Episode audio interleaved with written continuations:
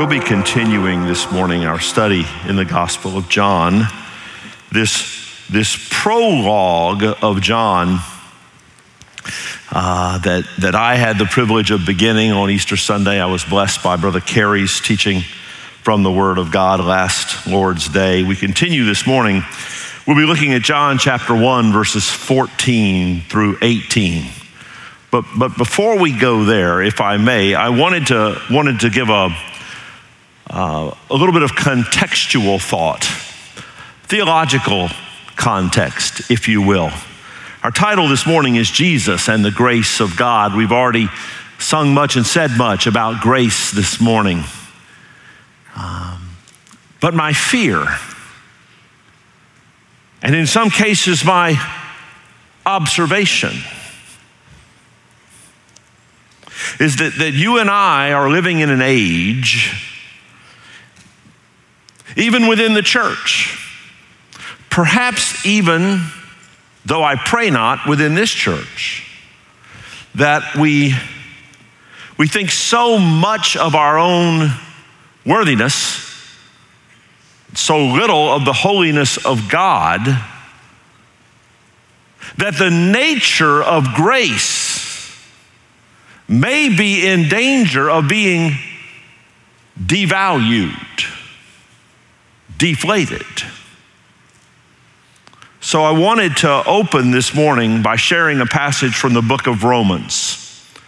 Romans chapter 3, verses 21 through 27, and some foundational truths from that passage before we turn back to the Gospel of John. The Gospel of John's prologue is talking about the, the coming of Christ into the world. So, this paragraph in Romans 3 is not unrelated as it begins. But now the righteousness of God has been manifested. He's talking about the coming of Jesus. The righteousness of God has been manifested apart from the law. Although the law and the prophets bear witness to it the righteousness of God through faith in Jesus Christ for all who believe. For there is no, stink, no distinction, for all have sinned and fall short of the glory of God and are justified by his grace as a gift through the redemption that is in Christ Jesus, whom God put forward as a propitiation, that is, a payment by his blood to be received by faith. This was to show God's righteousness because in his divine forbearance he had passed over former sins. Until the cross, that is, we were the recipients of Christ's patience, of God's forbearance. At the cross, all who believe become recipients of his grace. Continuing now in the text. It was to show his righteousness in the present or at the present time. End of verse 26, one of the most theologically significant statements in the entire Old Testament. So that he might be just and the justifier of the one who has faith in Jesus, then what becomes of our boasting? It is excluded. A few principles that come out of this. These are in your outline. If you, if you have the PDF or you have the digital version of the outline, these uh, are there. But first, God's justice is absolute and precise. There is no salvation by give them a break. Because absolute, precise justice does not give breaks. There is no salvation by, ah, it's not that big a deal. Because God's justice is both absolute and precise. Therefore, there is an eternally large price to be paid for our sin, which is grievous. The doctrine of the sinfulness or depravity of man does not assert that every person is as actually evil as they can possibly be. I bet there are a number of you here today that did not actually kill anybody yesterday. Not prepared to say that none of you did because sometimes the news moves a little slowly.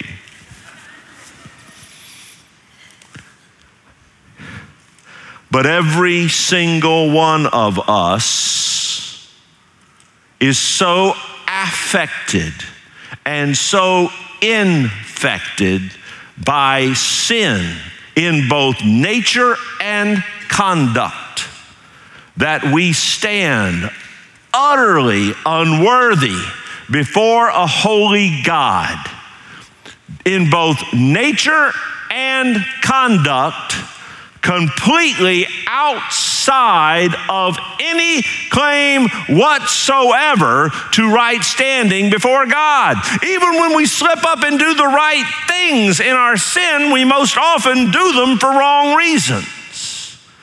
Our motivations are scrambled, our hearts are wicked. Outside of Christ, before we come to Christ, we bear a grievous sin debt. And this in the face of a just God. Therefore, that sin price, which is eternally consequential, can be paid by us eternally. For most of humanity, that's precisely what happens condemnation because we love the dark more than we love the light. And most of humanity, Jesus spoke of a narrow way and a broad way. We stumble down the broad way by default to eternal condemnation and hell because of our sin debt. Or that eternal sin debt can be paid in time by one who carries eternity in his nature. Thus, the living God is both utterly just and goes to the cross to be the justifier to maintain his justice and to achieve for us that payment for our sin, which can only take place apart from hell forever on the cross.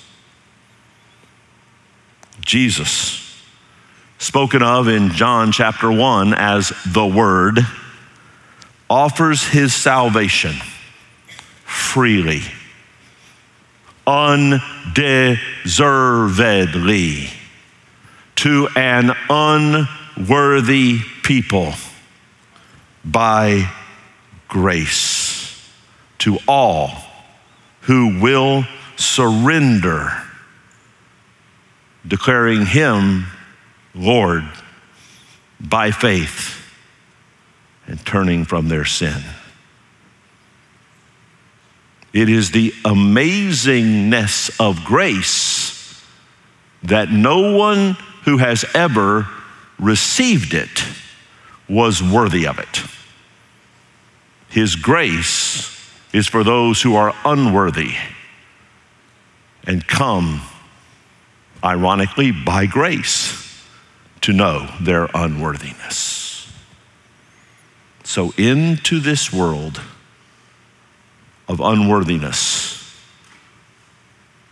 into a world that declared war on God in the Garden of Eden and has perpetuated that war ever since.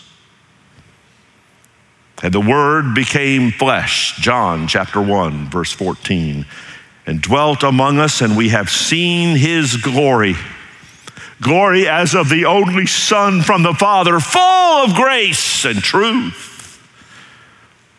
John bore witness. Remember last week, Carrie talked of John the witness, is what the Gospel of John calls John the Baptist. John bore witness about him and cried out, This was he of whom I said, He who comes after me ranks before me because he was before me. For from his fullness we have all received grace upon grace. For the law was given through Moses, grace and truth came through Jesus Christ. No one has ever seen God. But the only God who is at the Father's side, he has made him known. This passage uses the word grace four times in just a short paragraph. Thus, this is talking about Jesus and the grace of God. Roman numeral one, the miracles of grace. The miracles of grace. In the very first verse of this paragraph, verse 14, three things. First, the Word became flesh. Oh, the, uh, oh, the heresies in the early days of Christianity that, that remain heresies today. Some have taught that in Jesus, God only pretended to be a man, or God was only a puppet master of a man who played along or that Jesus, being a man, only was supremely obedient to God. And I confess to you the doctrine of the incarnation, that is, God becoming man, is a mysterious doctrine. But what Christianity, authentic Christianity, has affirmed for 2,000 years, and what you must affirm about the, the nature of Jesus. He's going to say later that we receive from the fullness of Jesus this grace. If you've got Jesus misunderstood, his grace will not be available to you. If your Jesus is not the Jesus, your salvation is not salvation. This is why, though they use the same terms we use, every system in the world that teaches works salvation or a false Christ is a, a cultic and non Christian system. That nice Mormon neighbor you have who can discuss the things of God with you till all hours of the night does not teach that Jesus Christ is as much God as God the Father is God. Ask them the question that way and watch heresy pop up. The Jehovah's Witnesses, the same thing. Oh, how they tap dance their way through John chapter 1 with their New World corruption, which they call the New World Translation. Jesus Christ was as much a human being as though he was not God at all body, soul, and spirit. Jesus Christ was as much God as though he was not a human being at all at the same time. And if that causes your head to stretch a little bit toward exploding, all in the world that means is God is bigger than you are, and you cannot utterly comprehend him. Shouldn't find that surprising. But he became flesh. Not only the miracle of his becoming, but the miracle of his dwelling. He became flesh and dwelt among us. He brought the intimacy of his presence into our lives. He is not the God of the, of the deist is a remote God who wound up his universe like a machine and left it to run. The God of the theist is uh, demanding, engaged, but he doesn't love. The real God, the only God who actually exists, the God of the Bible, is one who came. We sing about it at Christmas. Veiled in flesh, the Godhead see. Hail, the incarnate deity, pleased as man with men to dwell. Jesus, our Emmanuel. he dwelt and he revealed. We have seen his glory, glory as of the only Son from the Father, full of grace and truth. When I think about that combination of grace and truth, a turn of phrase we're going to see again just in verse 17. It, it pulls my mind to Ephesians 1, chapter 13. Ephesians 1, chapter 13. This is neither in your notes nor on the screen, but you can write it in your notes or you can make a note in your Bible. Ephesians 1:13. We talk about being full of grace and truth. Paul addressing the believers in Ephesus says this, "In him you also when you heard the word of truth, the gospel of your salvation, and believed in him, truth begets grace, you were sealed with the promised Holy Spirit. You came to him by grace as you realized his truth. He became, he dwelt, he revealed. Roman numeral two the messengers of his grace. Now remember, John the Apostle is writing this book under the inspiration of the Holy Spirit. Pastor Kerry did a great job last week making certain we, we didn't get our, our lines tangled up as we talk about John the Witness or John the Baptist in a book written by John the Apostle uh, we just have to make sure we understand we're talking about two different people. So we have the author, John, writing in verse 15 about his subject, John the Baptist. And we have in this example the messengers of grace, John and John. Verse 15 John bore witness about him and cried out. This was he of whom I said, He who comes after me ranks before me because he was before me. One of the central roles of an ambassador is to bear messages from his king. You and I are called ambassadors of Christ. These two, John and John, both demonstrate in the Gospel of John characteristics of an effective messenger of grace, something you also are called to be. So, as we who have received this grace, and so many of us have, convey this grace to others as messengers of our King, a role to which you have been assigned. Remember, in the Christian faith, there are only effective witnesses and ineffective witnesses. There are no non witnesses. If you are a Christian, you are a witness. Jesus made it as a statement of fact in Acts chapter 1 You shall be my witnesses. That isn't a command, it's a statement of fact. You either are an effective witness or an ineffective witness. Effective witnesses have some of the following characteristics. First, they're clearly capable. John the Baptist and John the Apostle both stand as, as capable, gifted for and assigned to their role. Second, uniquely called. They understood what it is God had put them on the earth to do. They understood their place in service of the kingdom. You should as well. Growing Christian you should become aware. You should be becoming aware of your gifts. One of the neat opportunities, um, one of the neat characteristics of an opportunity like Vacation Bible School is it's a chance, Miss Rita, for them to try something for a week.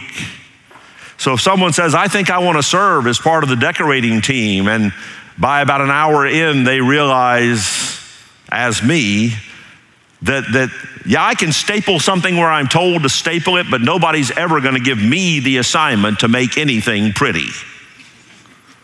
Make, give me the assignment to make something pretty, and you made a horrible mistake. But I know what I can do and what I'm willing to do for my king because I, I, am, I am called to it. Not only, and, and, and have exercised it, and, and had the body of Christ affirm it. These men were uniquely called. Letter see they were passionately engaged. Obviously, John, the author of the Gospel of John, is going to go on. He's going to, not only has he, by this time that he writes this book, he already walked with Jesus for three years. He's going to put pen to paper to write this Gospel of John in order that unbelievers would come to faith. He's going to write First John, which is the most uh, marvelously precise collection of, of, of diagnostic tests for an authentic faith. You ever doubt your salvation? Go through the book of First John slowly and carefully, and at the end of it, you'll either know you're saved or know you need to be. The little encouraging books of Second John and Third John and the marvelous panorama that is the Revelation. John the Baptist, passionately engaged. Even in verse 15, John bore witness. John cried out. He was not timid, he was passionately engaged. Letter D, both men were profoundly humble. Profoundly humble. John, we've already said, the author of the book of John, never even mentions himself by name. He, he doesn't want to risk shining one watt of the searchlight on himself. John the Baptist is going to make the statement in John chapter 3, verse 30, that whatever else is going on, I've got to get smaller so that the emphasis on Jesus can get larger. By the way, that's true of me and it's true of you. I want to chase this rabbit for a second. I, I, I stumbled upon in a retail setting a, a, a Christian selling stuff to Christians, but what was for sale was a t shirt that said, worthy. Thus, uh, the t shirt was a self declaration of worthiness. No, you're not. No, you're not. No, you're not. If I offer you 20 bucks to mow my front yard and you mow my front yard successfully in that moment, you are worthy of 20 bucks. You've earned it. To be worthy of something is to receive what you have earned. You are worthy of eternity in hell. That is all and entirely what you are worthy of. Christ does not save worthy people. We're not worthy of his blood. We're not worthy of his love. We're not worthy. It's not grace if you're worthy of it. It's payment for what you deserve. The whole magnificence of grace is our lack of worthiness. If you've got a worthy t shirt, bathe the dog with it one time so you get your money's worth and then throw it away. For heaven's sake, don't wear it in public. Or get somebody to make you a big sticker that says un and stick it in front of it and tell people about Jesus who saves the unworthy. Christians walking around thinking they're worthy of their salvation. No wonder we undervalue grace. You're not worthy. I'm not worthy. Worthy is the Lamb.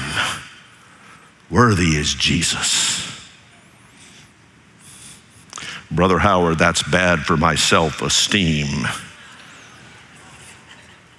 No worse than the New Testament is. Let's, let's, let's throw some self esteem overboard and pick up a bit more Jesus esteem, shall we? Profoundly humble. And because they were capable, called, engaged, and humble, they were useful to God. You want to be useful to God? I do, with everything I've got. Finally, letter three the manifestation of that grace. Grace came. For from his fullness, that is, from all Jesus is, we have all received grace upon grace. The manifestation of his grace is in the reception of it. If you will turn from your sin, follow Jesus Christ by faith as Lord of your life, in that instant, He will save you and you will be a recipient of His grace. So many of you have done that. Manifestation of His grace is seen in its reception and then it's re- the redemption that comes. The law was given through Moses. Moses was used of God to show us vividly how relentlessly demanding God is so that we would realize we can't satisfy Him. Every now and then, in telling somebody about Jesus, I'll hear somebody say, Well, I, you know, I try to live my life by the Ten Commandments. And I always say, And you're screwing it up. How's that going? How valuable do you think it is that you attempt to live your life by the Ten Commandments while you covet, lie, steal, dishonor your parents, have lustful thoughts about people you're not married to? You're trying to live by the Ten Commandments is crashing and burning. Now what? That's what the law does. It forces us to look at the wreckage of our own good conduct. Good conduct. But grace and truth come through Jesus Christ, his redemption. Because, last verse, he has revealed God to us.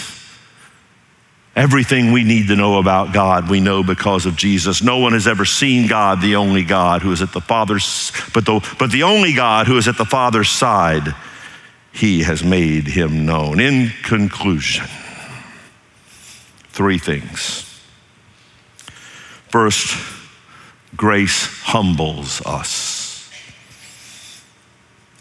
No perception of worthiness can survive a biblical view of the righteousness of God and the sinfulness of man.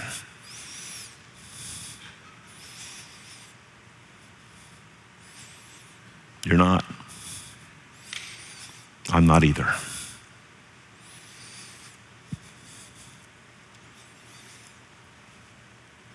Second, grace convicts. You've sung it most of your life. Twas grace that taught what? My, go ahead. Twas grace that taught my heart to fear. What an enigmatic statement. We don't think of grace as the means to fear. But as I have shared with you this morning in these last moments, thousands of people have whizzed by, past me on Colonial Boulevard this morning, and most of them do not fear God. Their hearts have not been taught to fear because no one has gotten to them with the Word of God so that grace can teach their heart to fear.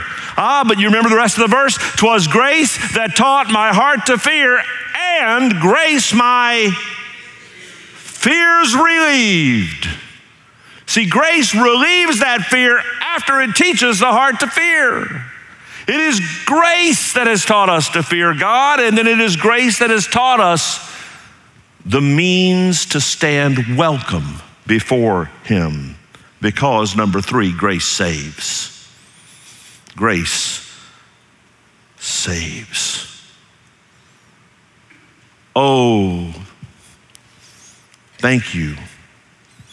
Thank you, God, that we have a Jesus who has brought salvation home has revealed the nature of the Father and delivered the grace of, fa- of the Father by his death on the cross. The Word became flesh and dwelt among us.